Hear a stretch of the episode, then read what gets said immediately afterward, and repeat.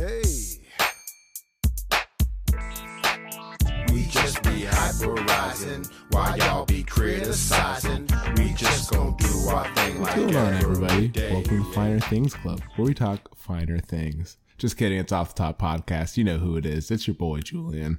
What's up, guys? It's me, Jordan. Yeah, so uh, I hope everyone's been doing well. Another week of us going strong. We appreciate the feedback on the last episode and the shares and the listens.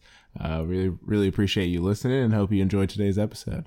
Yeah, and today we're talking about something that is a little more in our wheelhouse, or not specifically mine, but definitely Julian's. We're going to be talking about the shoe industry in a total, like in its totality. Yeah, and uh, I think shoes really ranges from you know you have like your athletic shoes, lifestyle sneakers, or like dress shoes and loafers, and kind of all sorts of shoes in there. I know a little bit more about sneakers, but I want to get more into that kind of dress shoe just to have some nice ones on the side. You know, you can't always wear Nikes or Jordans or Adidas that are nice. Sometimes it's nice to have good dress shoes. Yeah, absolutely. And so, just so we can kind of start from someplace, I wanted to kind of get your story of how you got into the shoe game and how you, where you, like, basically the journey it took for you to start and for you to be where you're at right now.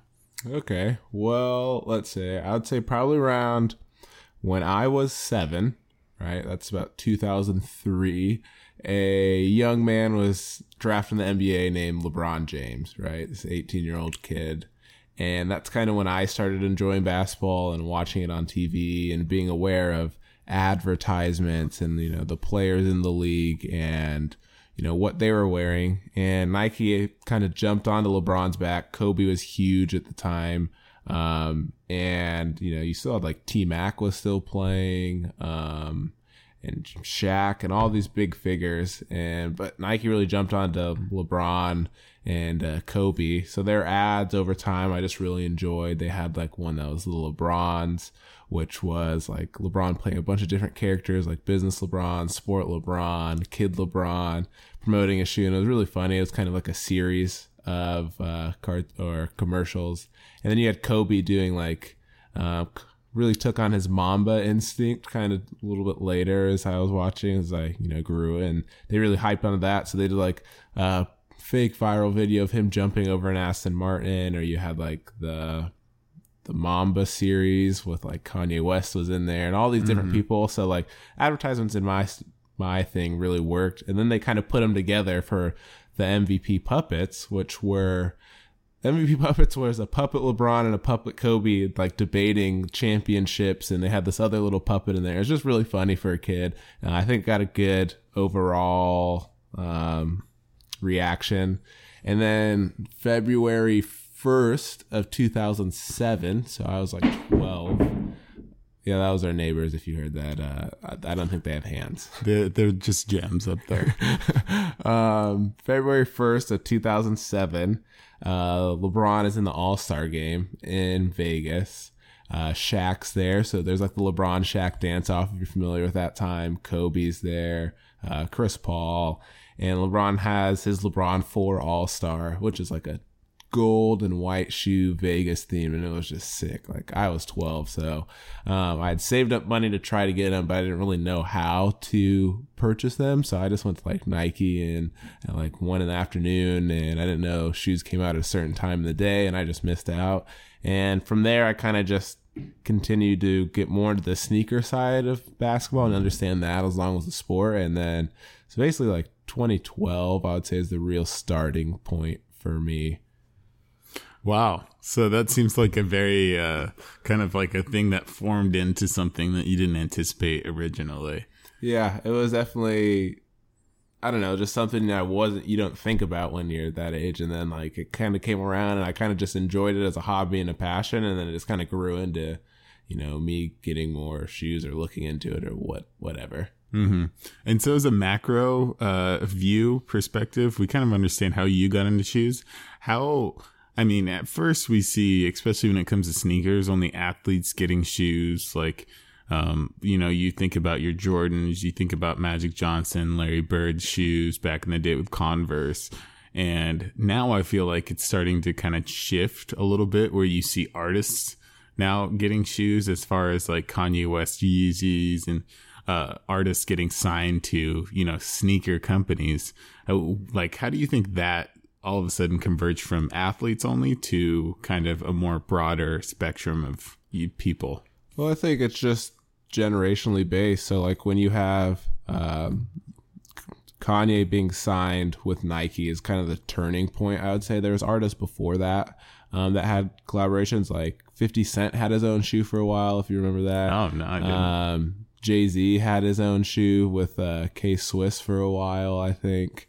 Um, and but Nike kind of took Kanye under his wing when he was, you know, doing his thing, and uh, they released, you know, the Yeezy One, and then the Yeezy Two is what set it off, which came out in February of 2014, um, which just flipped the sneaker game on its head, and then put it out to the public because that shoe was reselling for eight thousand dollars, ten thousand bucks when it came out, and I think the way Nike did it and Kanye's approach really made it viable for um, other companies to look at it as these celebrities were going from the celebrity stage to a national stage at this point. You have like news and social media and all this different way for people to connect. So not only can you connect with athletes, but you can connect with these artists or influencers like um, Travis Scott or, you know, Rihanna or Kylie Jenner or ASAP Rocky or whoever it may be, or these designers that people could connect with or find them easily and have these huge followings where if it's done well,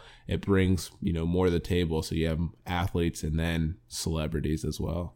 Yeah, absolutely. I think you're you hit it on the head with I mean, I remember the Yeezys coming out. I had no idea that like Jay Z or 50 Cent had a shoe, but um, I feel like now, as you you kind of touched on it as these influencers basically is what they are. They may be artists as their day job or athletes, but um, I think companies and themselves have realized that they have somewhat of an untapped market with, you know, apparel and specifically shoes. So, uh, seeing that develop in its right, like in its own right, what do you think, if you can't anticipate, the next trend is going to be? I mean, we have people like Gary V or Gary Vaynerchuk for you, those of you who aren't aware, who's a entrepreneur and uh, uh, runs several companies and is very successful. And he has his own shoe with, I believe, K Swiss. And so, where do you see this shoe game evolving to? Like, what's the next step? Um, I think the next step is going to be in more kind of niche communities or serving more niche communities. I think sneakers are in itself a niche community, but like um, I think that the acting community is like strongly influences sneakers. Like a lot of them enjoy sneakers, like Jason Sudeikis or Mark Wahlberg. Um, I think Wahlberg had his own custom Jordan, like a friends and family. So friends and family means like Wahlberg's friends and his family, like those 40 people only got the shoes. So I think I could see, I don't know if you call it a niche community, but moving into that actor type roles, maybe seeing some of these bigger up and coming stars get a shoe. Um, I think you saw it in the 90s, early 2000s with Will Smith. Didn't necessarily get a shoe, but Fresh Prince of Bel Air was always wearing some sort of Jordan or trendy sneaker at the time, and that influences some of those kids of that time frame. So I think if you see this larger push into sneakers in um, TV shows. And then the other one I think would be interesting would be the push for esports.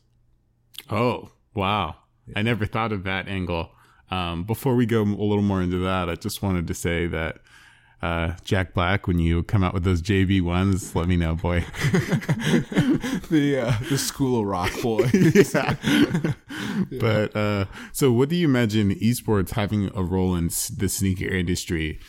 Um, I just see esports as it is growing and becoming one of the larger or on its time becoming a, a sport of scale. I'm not going to say it's going to become the largest sport, but it's definitely going to become a. It's already an international sport or a world sport. It's going to just slowly stack and stack and come on top. And uh, I think you know some of these events get like you know hundreds of thousands of viewers per game, you know, totaling millions of views at the end of the day. And I think that influence of just being able to see it or seeing your favorite esports team, so esports like professional video games, um, seeing you know your favorite esports team being sponsored by Nike or Adidas or Reebok or Under Armour or you know Jordan, whoever steps into that realm. Um, because those, I mean, video game fans are loyal already to the game, and they're it seems like they're pretty loyal to their organizations. Um, just seeing that, you know, buying that apparel, buying you know the off the top esports team jersey because they all have their own jerseys or whatever, like that's sponsored by Nike, and then that could you know roll into a you know a colorway of a you know just a regular shoe like a Nike Free or an Air Max or a Boost or whatever that is. Yeah, yeah. I mean, that's a very good point. The there's a huge fan base that can be served in that market and aspect that maybe hasn't been touched on before. I mean, um, just yeah, finding your following or finding your game, and then having you know a specific shoe or apparel that goes with it. That seems like a huge market to run off of. What uh, is there any communities you think were are untouched in the sneaker world or the shoe industry that may be in the future? Um, well, I mean, you kind of see it happening a little bit more right now. Um, with uh, Paul George just uh, has a shoe that he collabed with PlayStation as well, so it has a lot of PlayStation themes as far as its colorway goes, and has LEDs in it, and one is a PlayStation logo on the tongue, and the other is his logo. Um, I would imagine just the way things are going that you might see like a a Facebook or a social media shoe that kind of documents where you're going and as far as infusing with technology to, you know, mm-hmm. augment your social media experience as far as, you know, giving updates. You know, this uh, Susie walked 24 miles in Disneyland or whatever. Yeah. Yeah, I can see that. That's a it's a weird thing to think about just being able to be tracked by your shoes. But I mean, like Nike did it with their Nike Plus stuff or like your fitness bands and stuff. It's all the same thing. It would just be in your shoe. You mm-hmm. Yeah, totally. And so I want to touch a little bit more on your personal shoe game. Uh, as far as like you know, the, as far as sneakerheads go, what do you think the community? How is the community represented, and what do you think their identity is? If you can touch on that. Um. Okay. I was 12 when I first started, or not 12. Yeah, I was probably about 12 when I first started. And the sneaker community then was super cool. I mean, you had like Nike Talk forums, Sole Collector, um, all these different avenues to, you know, talk with other sneaker enthusiasts of all ages. Um, and then as it kind of evolved, you get, you know, Facebook groups and then like Twitter and Instagram. And now the sneaker community is just kind of ignorant. You know, like you have uh you have like your originals in there, but you have a lot of kids now that you know the sneak the secondhand sneaker industry. So resell is like a two billion dollar industry and it's growing. The actual sneaker industry itself is like two hundred and twenty billion or more um, internationally. But now you have all of these I don't know, quote unquote, very young kids, like eight or nine year olds whose parents have a good, you know, disposable income. And so you have these kids who like, oh, I want the new Yeezy. Like they might not be able to get it on release day or know how to get it, but they can buy it for eight hundred dollars on, you know, StockX or eBay or something like that. And you kind of just see this influx in the community of like, oh, I own this shoe, I'm better than you, or like, oh, this shoe's worth this much. I like it. Like as back when I first started, it was like, wow, this shoe's like really cool. I like the colors. Like it's my style, and everyone's like, everyone was down for it. But now it's like you catch this wave of on social of if it's not the hottest shoe, no one cares because most of the community is like, you know, under twenty one. Um, teenage kids who just are all about the trendiest item and like think if you don't have the trendiest item you're not a you know a sneaker person or if like if you don't own a you know the red october is like you don't know sneakers and all this garbage. Wow. So it sounds like uh, at some point the the shoe industry uh, diverged from what you were used to. Do you think that came about for a specific reason? Like maybe the popularity of some of this hype beast stuff or you know yeah, I think what did it was uh 2012 um the another NBA All-Star game. So like the NBA All-Star game is a huge thing for sneakers cuz it's kind of run by basketball shoes, and now it's translated into any other shoes dropped during that weekend. Uh, but in 2012, they came out with like the Galaxy Foamposite and the Galaxy Pack. Um, so all of like LeBron, Kobe, um, some like Penny Hardaways. Charles Barkley had a shoe, right? Yeah, the Barkleys. Um, they're all this Galaxy theme, and then they released and like people were getting like beat up. There were riots, like stores were getting broken into, and that kind of pushed it into this like huge spotlight, like all national news. And you saw this influx of people saying like, "Oh wow, people are camping out for these. Why are they camping out? Oh, you can make money from this on the back end." And so you have people who aren't passionate about the shoes coming in. They're only in there to make that quick flip or that you know quick money, and that kind of is in any, any industry. If you have a, an influx of people who aren't passionate about a product come in, it's kind of kind of hurt that community or that industry over time. That that definitely makes sense, and uh, I mean, you hear about people getting beat up or robbed, or I mean, you know, even worse, like stabbed for sneakers and stuff like that. But uh, I didn't know specifically uh, that was an event where that happened, especially with those shoes. That's um, interesting to find that like people find the arbitrage in sneakers and then basically exploit it and then you come in with these or these influx of people that come in with you know a not sneaker founded for the love of the sneakers themselves but for the love of the money type deal yeah. and change the culture a little bit. Is there been any like I mean we're talking about a part of the sneaker game that's changed for not really for the better. Has there been a part of the game that's changed for the better that you enjoy now more than you did when you first started? Um probably the ease of buying sneakers. Um comes with a grain of salt on that, but like social media you can find pretty much anyone that's selling sneakers on whatever platform that is and offer to buy them or you know go to ebay or craigslist or like stockx is a site that's specific for sneakers and they've diversified into like handbags and other luxury good luxury goods some supreme stuff. And they give you like a fair market value. And then you have like this site called goat which is the same thing. So it's really easy to find sneakers that you want and buy them as opposed to back then it was a little bit harder. There wasn't as many avenues to purchase these sneakers but the grain of salt is like a lot of Chinese companies now understand the value of sneakers and are, you know, seed into the market, you know, fake pairs or like replica pairs, which sometimes are hard to, you know, tell the difference. And so if you're buying from Craigslist um, and no one's verifying it like on StockX or Go, you might be you know, hurt on the other side by getting some knockoff um, Jordans or something. You know, Jordans where you can see his butt cheek.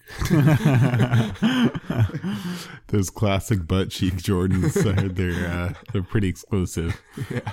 But um, so as far as that goes, have you personally heard of any like you know scary stories about somebody paying an exuberant amount of money for a shoe and then figuring out it was a fake?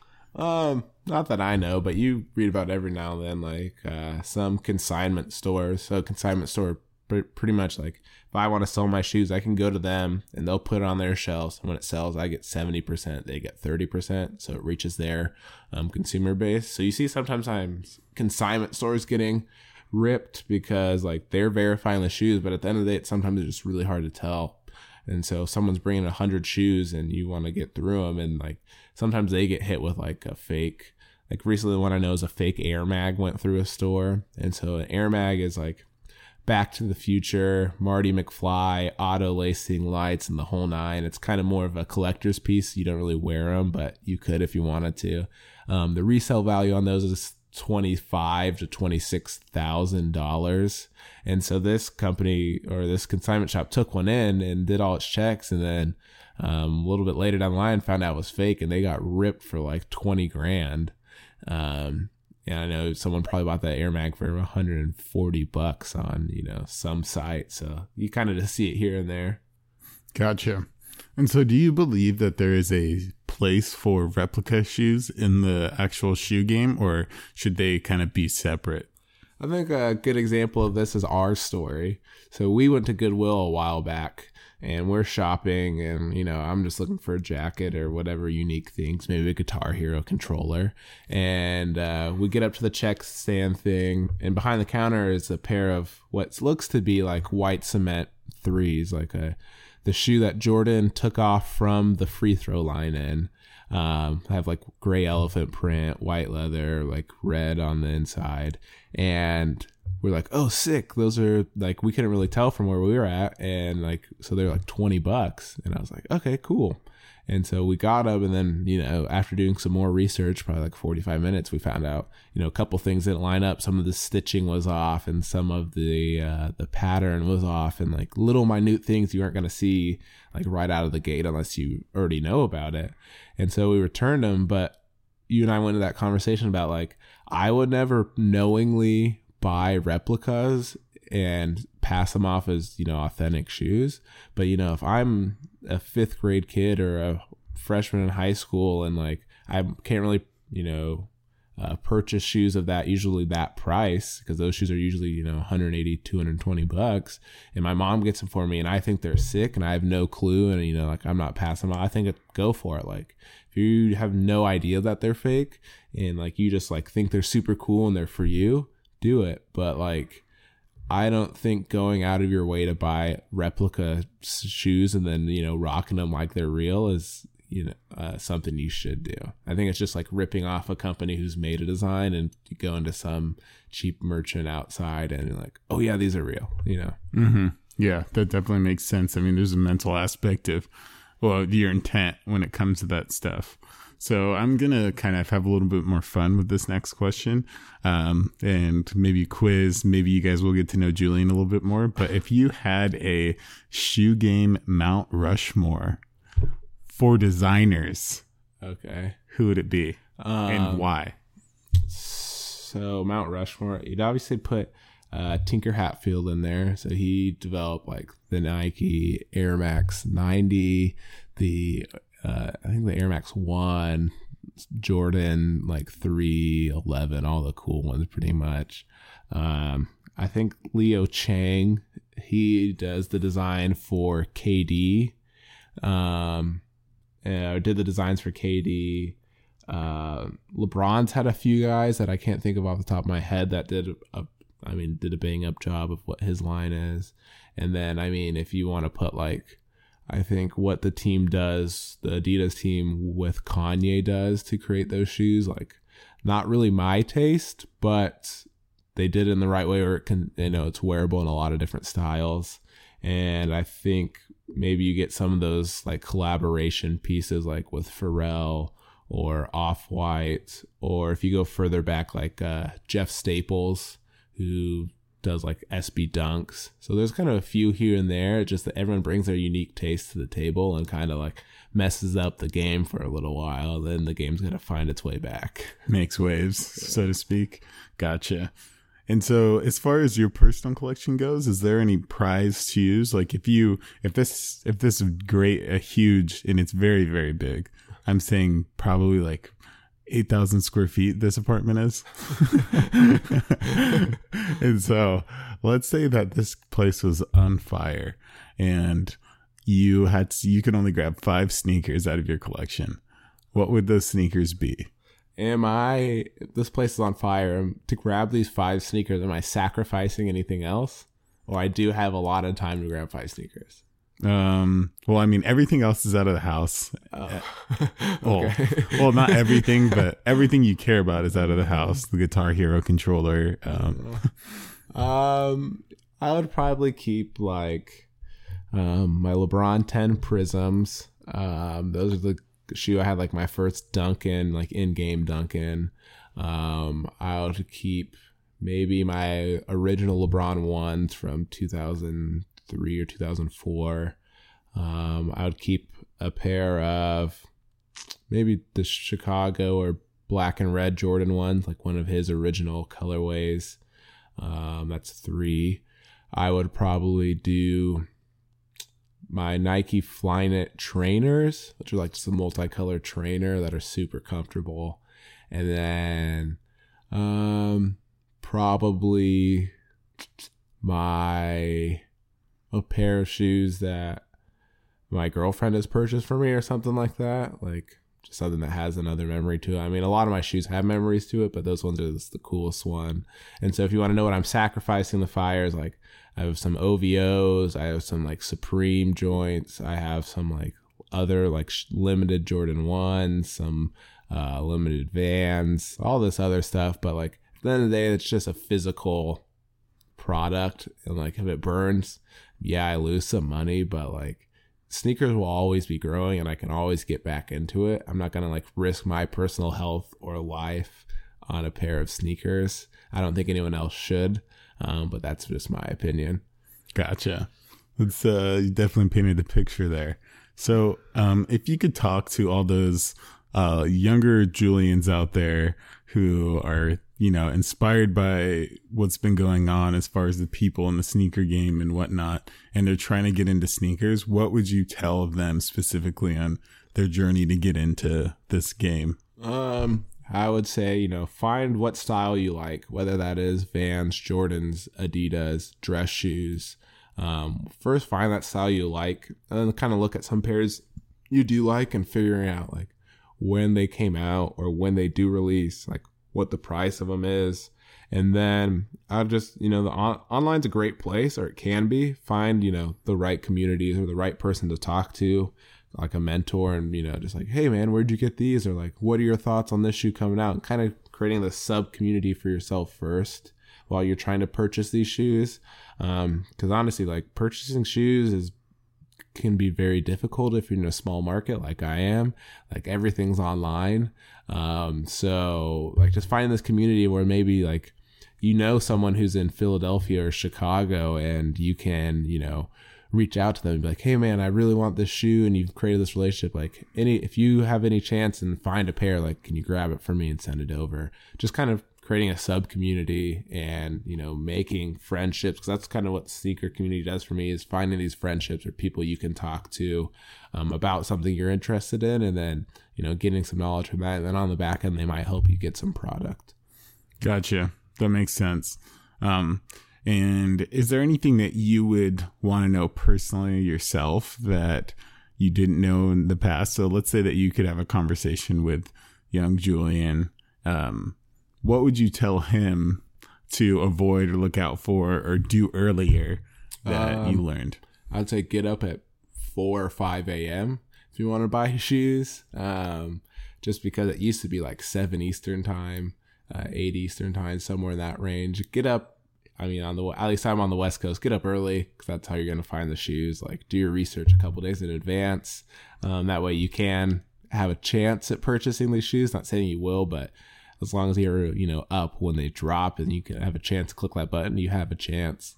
Um, and then something to avoid, I would say, is maybe just like budget yourself. I mean, I've bought some shoes in the past that I just really was on impulse or I thought they were a lot cooler than they were.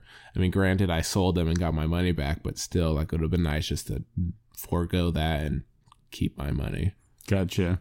Um, and I think a final closing one, unless you have something else to add after this. Um, do you believe that sneakers are in the sneaker game is going to be as strong, stronger, or um, you know, stay the same in the future, and why?